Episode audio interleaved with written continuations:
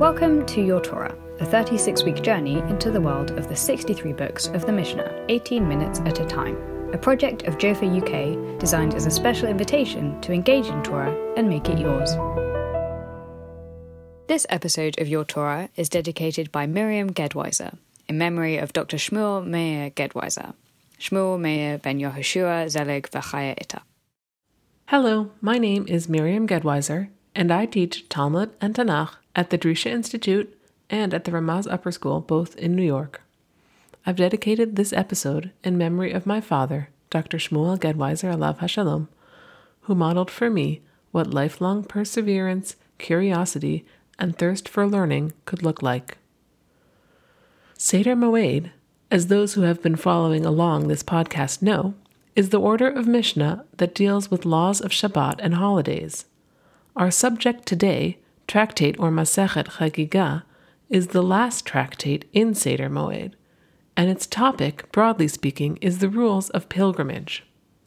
Masechet Chagiga comes last in Seder Moed because it's the shortest tractate in the Seder, with just 23 Mishnayot over its three chapters. The first tractate in the Seder, Shabbat, was the longest. Despite its brevity, however, I hope we will see that this Masechet touches on core issues of community, transmissibility, and the foundations of halacha, of Jewish law. The Jewish year has three pilgrimage festivals, Shalosh Regalim, in the parlance of Shmot or Exodus 23:14. Each regel has its own temple-based ritual, be it the Korban Pesach on Passover, Bikurim or first fruits on Shavuot, or the Lulav on Sukkot, which the rabbis understand to be biblically mandated for all seven days only in the temple. But these three festivals also share certain features in common. They're all pilgrimages, and in the rabbinic understanding, every festival not only requires the offerings that are particular to it, but obliges the pilgrim to bring what one might call generic pilgrimage sacrifices.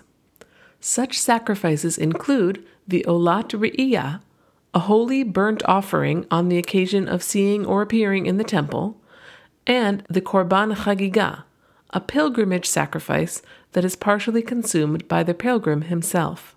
It is this latter Korban, the Korban Chagiga, from which the Masechet gets its name. We will return to the Chagiga shortly. The first Mishnah in the Masechet begins, Hakol chayavin bari'iyah. All are obligated in ri'iyah, seeing. That is, in appearing in the temple according to a verse from Dvarim, Deuteronomy, chapter 16, verse 16. Shalosh pe'amim bashana yera'eh kol zuchurecha et pnei Hashem Elokecha. Three times a year all your males shall appear before the Lord your God, on the festival of Matzot, which is Pesach, on Shavuot, and on Sukkot. And the verse goes on to say, They shall not appear before the Lord empty handed. The obligation of Ri'iyah in the Mishnah alludes not just to appearing, Yera'eh, but to bringing the Korban Ri'iyah, the burnt offering of appearance. Immediately after telling us that all are obligated, the Mishnah begins a long list of those who are exempt. This list includes some groups that may be familiar from other rabbinic hierarchies of obligation, such as those considered mentally unfit, minors, people of ambiguous sex, women, and unfreed slaves. The Mishnah also goes on to exclude from their Ri'iyah obligation additional categories of people, such as the blind, the sick, the elderly, and anyone who is physically incapable of making the pilgrimage which, remember, happened by foot over rough terrain.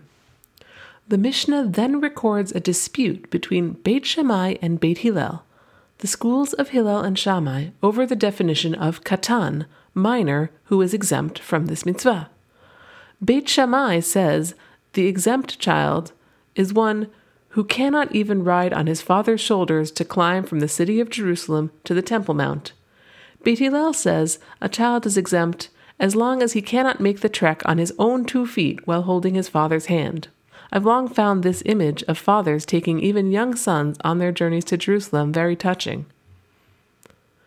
From here, the Mishnah moves into another disagreement between Beit Shammai and Beit Hillel about the minimum amounts pilgrims must spend on the Re'iyah and Chagigah sacrifices, and then into a general discussion of the types of assets that may or should be devoted to those two sacrifices.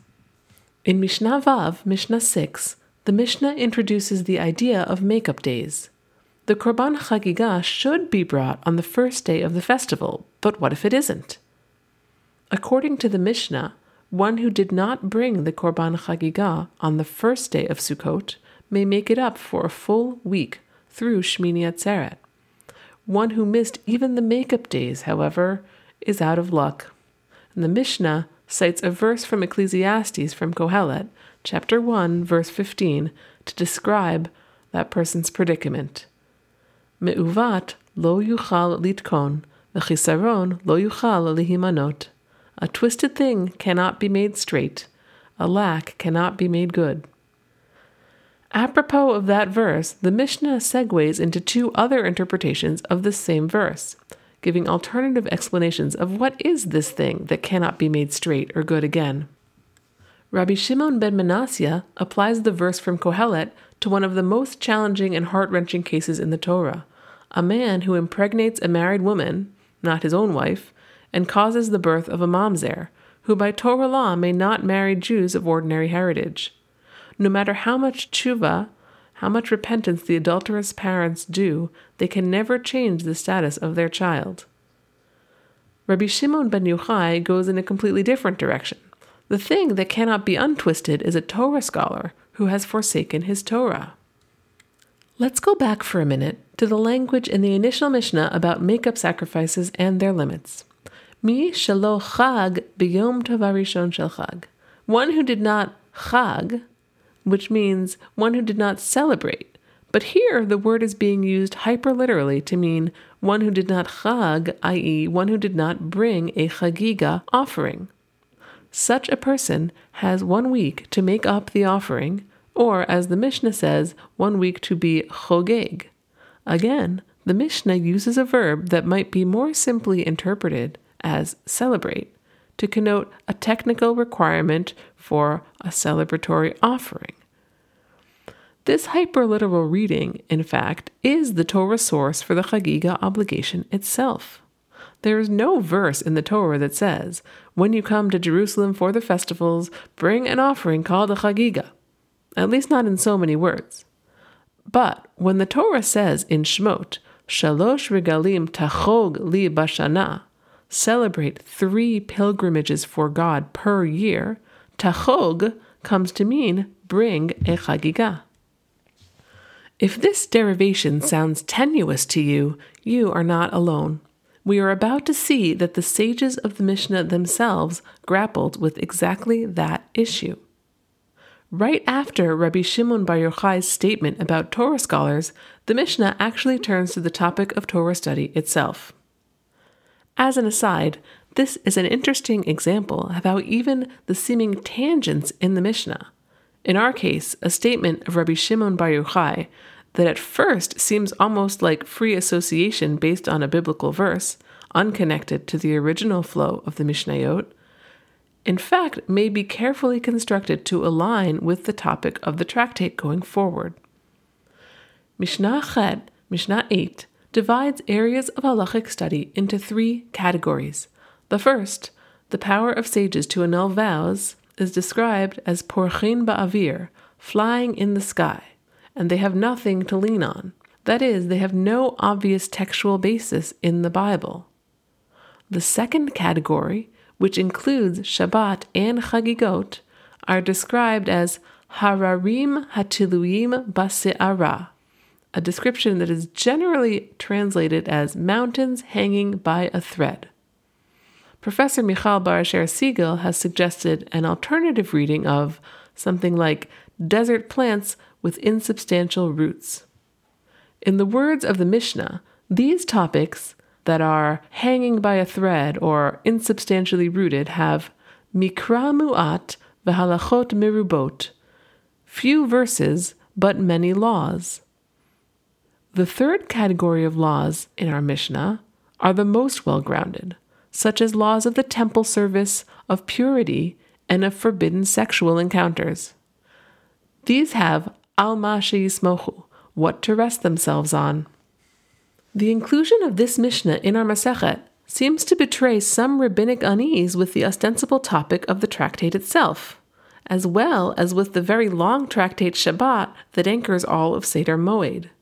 Both Chagigot and Shabbat are topics that the Mishnah itself here refers to as hanging by a thread or insubstantially rooted, too many laws for the small amount of space devoted to them in the Torah. If the Chagigah sacrifice is insufficiently connected to the text, we can only wonder what will become of the laws of the Chagigah when the temple itself is unavailable and these laws become loosened, not only from the text, but from their real life application as well. The Gemara in Masechet Chagigah deals indirectly with exactly that question, but we'll have to wait for a different podcast series to discuss that. So ends chapter 1. Segueing off the mention of arayot, forbidden sexual relations in the previous Mishnah, chapter 2 begins with a list of topics that must be taught in restricted settings. Arayot, forbidden sexual encounters, should be expounded upon to a group of not more than two students at a time. Maaseh Bereshit, an esoteric body of knowledge connected to creation, may not be expounded upon even to two students at a time. And Ma'aseh Merkava, an even more esoteric realm of knowledge, may not be directly taught to even one student unless he demonstrates that he can understand it on his own. This Mishnah then concludes with a warning against studying esoteric topics such as what is above and what is below, what is before and what is after after having raised concerns about transmission of what seem to be vital areas, the Mishnah here has retreated a bit, suggesting our focus should remain in the familiar territory of concrete rituals. It is almost as if to say it is this embodiment in the form of ritual that keeps the teachings alive. Chapter 2 moves on to provide a list of zugot, pairs of rabbis who led the Sanhedrin who all disagreed, one pair after another, about whether to do smicha on Yom Tov. Smicha is a ritual pressing of hands on the sacrificial animal's head by the animal's owner. Cryptically, we learn that one pair, Hillel and someone named Menachem, agreed. But then Yetza Menachem, Menachem went out somewhere. Shammai came in and the disagreements continued as before. The Mishnah then presents two additional disagreements between Beit Hillel and Beit Shammai about the specifics of the pilgrimage sacrifices. At this point, almost exactly the middle of the tractate, in chapter 2, Mishnah Hey, Mishnah 5, the Mishnah switches gears. What follow are a series of laws about different levels of ritual purity. For example, agricultural gifts, such as teruma and maaser tithes, require less stringent ritual purification to permit their consumption than do sacrifices. Sacrifices, in turn, require less stringent standards for contacting them than do the mei chatat, the purifying waters derived from the red heifer. And one who has ritually purified himself with one goal in mind say, the consumption of ordinary food in a state of purity, may not rely on that purification to consume food of a stricter level of sanctity. This extreme protection of sacred objects means, in practical terms, that the personal effects of even very pious people, such as Yossi ben Yoezer, described in Mishnah 7 as Chasid shebikihuna, pious among the priests, could still transmit ritual impurity to those who wish to consume sacrifices. Here we come to one of the ironies of Masechet Chagigah. We began with the word Hakol, everyone. The pilgrimage festival is supposed to be a time of unification for the entire people. Even in the first Mishnah, we learned that most people are not actually included in the pilgrimage obligations, but the inclusionary sense of the opening line still lingers.